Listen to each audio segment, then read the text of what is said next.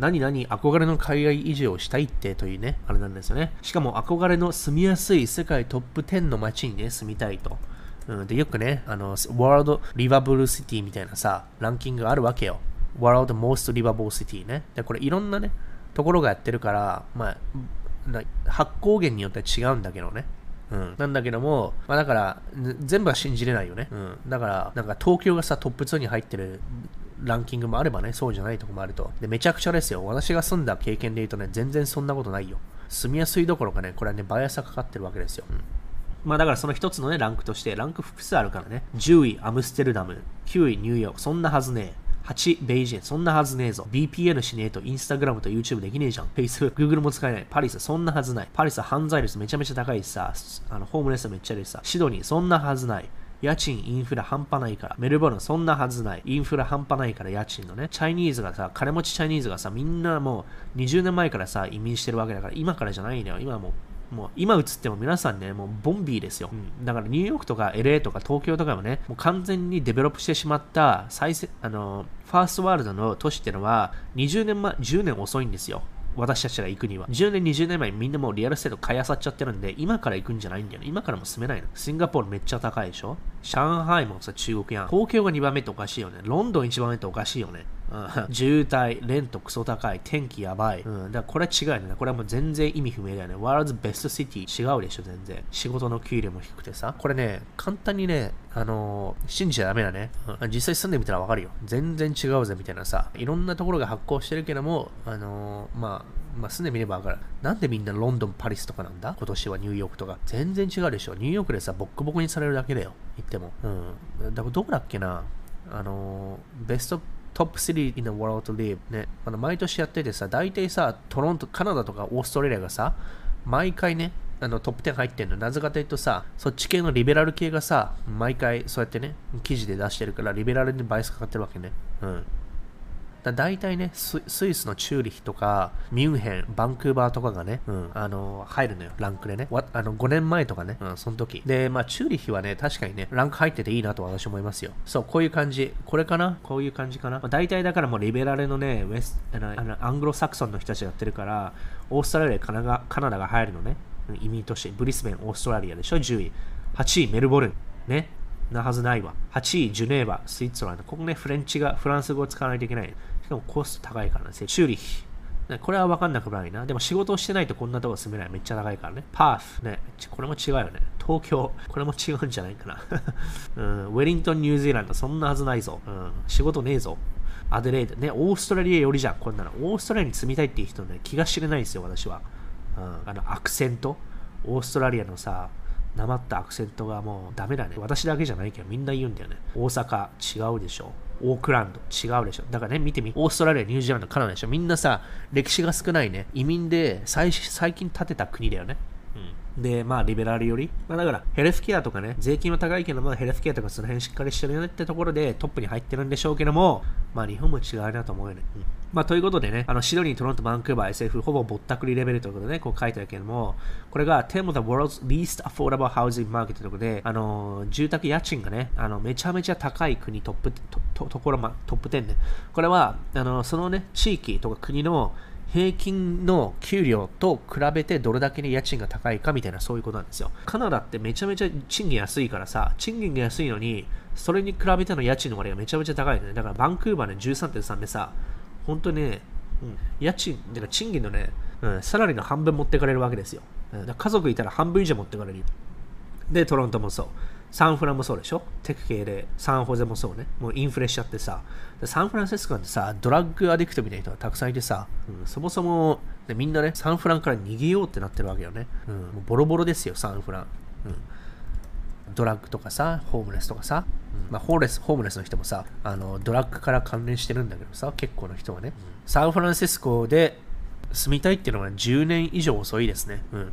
皆さんね、あのサンフランシスコ、だからそんな海外最高みたいなね、夢見てる人、現実を見ましょうね。こういう感じなんだよ。フェンタネル。うん、フェンタネルっていうね、薬、ドラッグでサンフランシスコみんなね、なんかもうウォーキングデッドみたいになってんの。なんか、ブラブラブラブラ立てないのまっすぐ。うん、こういう感じね、サンフランシスコ。うん、で、まあ、あったかいからさ、死なないじゃん、ホームレスになってもね。だから、だからカリフォルニア集中集中するよね。ロサンゼルスもそう。ホノルルはね、島だから物価高いよね。で、シドニーもそう、メルボルンもそう。ね、もう、チャイニーズ系がもう、がっつり買いあさってるから、もうインフレだよね。もう買える家なんてないよ。うん、全部1億円以上だと思うんだよね。書いてあるよ。ほら、ミディアンホームプライスにシニーズやね、1億円超えてるよね。うん、平均価格が。で、しかも、まあ、差別も激しいさ、オーストラリアって激しいんだよね、いろいろ。で、教育が低いんだよ、オーストラリアの人の。うん。国全体としてオーストラリアは教育レベルが低いから、なっていう風に世界では称されてる。うん、オーストラリア人のバックパッカーとかさ、ね、なんかクラスクラ、クラスがないっていうの？クラスイではないみたいなさ、裸足で歩いて、ね、ビール飲んで、みたいなね、っていう風に世界で揶揄されてるわけよね。うんオークランドもそうね。この辺だからもう、あの、行かない方がいいみたいなね。変なフェミニストもいるし、リベラルもいるし、もう訳不明になってるわけですよ。香港も違うよね。香港とか超高いからね。シンガポールも一緒。だからこういうとこにね、特に皆さんね、英語圏に住みたいとかって思ってる人多いと思うんですよ。特にカナダとかさ、オーストラリアにさ、永住権。そんな10年遅いですから。今から行くとこでもそなんでもないし、いずれにしてもそんないい国ではないですからさ、住むにはね。みんなね、これ皆さん分かってないかも分かんないですが、 high context culture、low context culture って違いがあるんですよ。で、オーストラリアとかカナダってガリガリね、 low context culture なんですよ。日本ってもガリガリ high context なんですよ。つまり繊細なわけですね。うん。だから、ハイコンとローコンのね、麻薬のところで、あのー、組み合うはずがないんですよ。大雑把とかさ、そういうのがローコンね。うん。ハイコンってのはさ、空気を読むとかさ、もうそういう、まあ、フランスとかさ、日本とかってさ、食事文化すごいじゃん。それは一応ね、ハイコンから来てるのね。ハイコンテクストっていうのは、インプレス、だから情報がね、すべて言葉で表示ない。すべて言葉で伝えない。で、ヒエラルキーがある。うん。で、あとクラスだよね、クラス。イギリスもちょっとそうだよね。あの、階級制とかあるよね。で、感情とかそういうの全てね、あらわにしないので、だか英語圏じゃない方ね。でも英語圏だとさ、ね、全部言葉で発するでしょ？ディレクトコミュニケーションね。で直接的か、あの非間接的か間接的かの違いね。そうなると日本人ってさ、もう言葉で表現しないじゃん。感情もさ、まあ、しちゃダメっていうカルチャーがあるわけよね。うん。だからハイコンなのね。まあハイコンの方が繊細だから食事はね、育つよね。フランスもそう。フランスもさ、繊細なところがあるわけ。で、だからそのローコンってまさまあまさにさ、ローコンのさ、代表格ってさ、オーストラリアなわけよ。見てね、これ。ハイコンの一番って、やっぱ日本とかね、繊細なのね。スイスは違うと思うんだよね、ローコンとしては。うん。まあ、英語圏の方がローコンだと思うの。つまり、もう、もう何でもかんでもさ、なんていうんだ、単純シンプルみたいな。うん。なんていうんだろう。ジャーマンも、ジャーマンもそんなね、ローコンだとは思わないな。うん。だからオーだからオーストラリアとかまさにそうだと思うんだよね。もうただでさ、酒飲む、ウェイ、イエー、おい、マイト、how you doing? ね。ってな感じ。まあでも、ジャーマン、ドイツ人で結構、ドンピシャでストレートに言うんだよね、ことを。まあそういうことで、だからね、アメリカに日本人が行ってもさ、あの、合わないのってさ、Go Big Go Home みたいな、テキサスみたいなさ、あとはもう、あの、味付けとかもさ、もうただただケチャップとかさ、グレービーソース、ドピャーミ、ドシャーみたいなさ、うん、そういう感じ。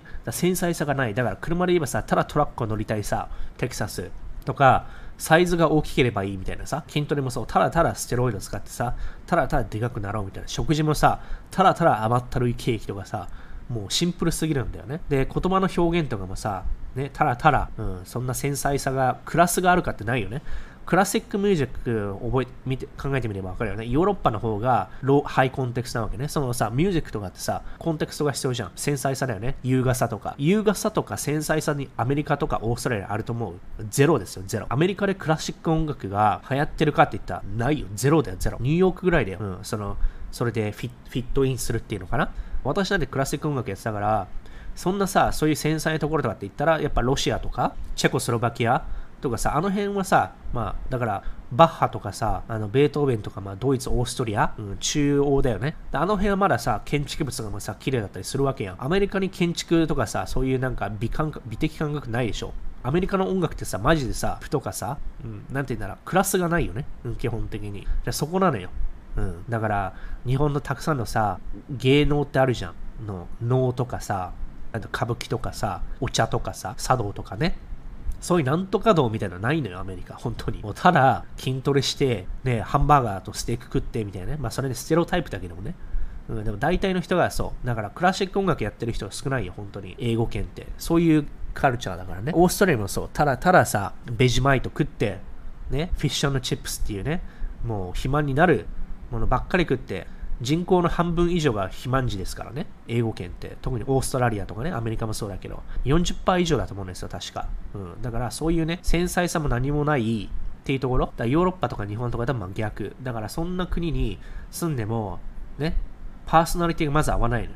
表現の仕方が合わないね。家に入ってさ、靴を脱がないでみたいなさ、アメリカあるじゃん。そういうとこね。まあそういうとこ、まあ私も住んだからわかるんだけど、まあ、で私もその合わないよ。そういうの。別にね。金があればサンディエゴ住みたい。うん、サンディエゴもな。別にサーフィンしたいならサンディエゴじゃなくていいしな。うんえー、悠々自適な生活をしたいのであれば、ね、税金が安いところに行きましょうね。はい。ベルグレード行ったことありますよ。日本のね、1970年ぐらいのね、くっそボロいね、あの、黄色いね、バスがね、ベルグレードでね、走ってますよ。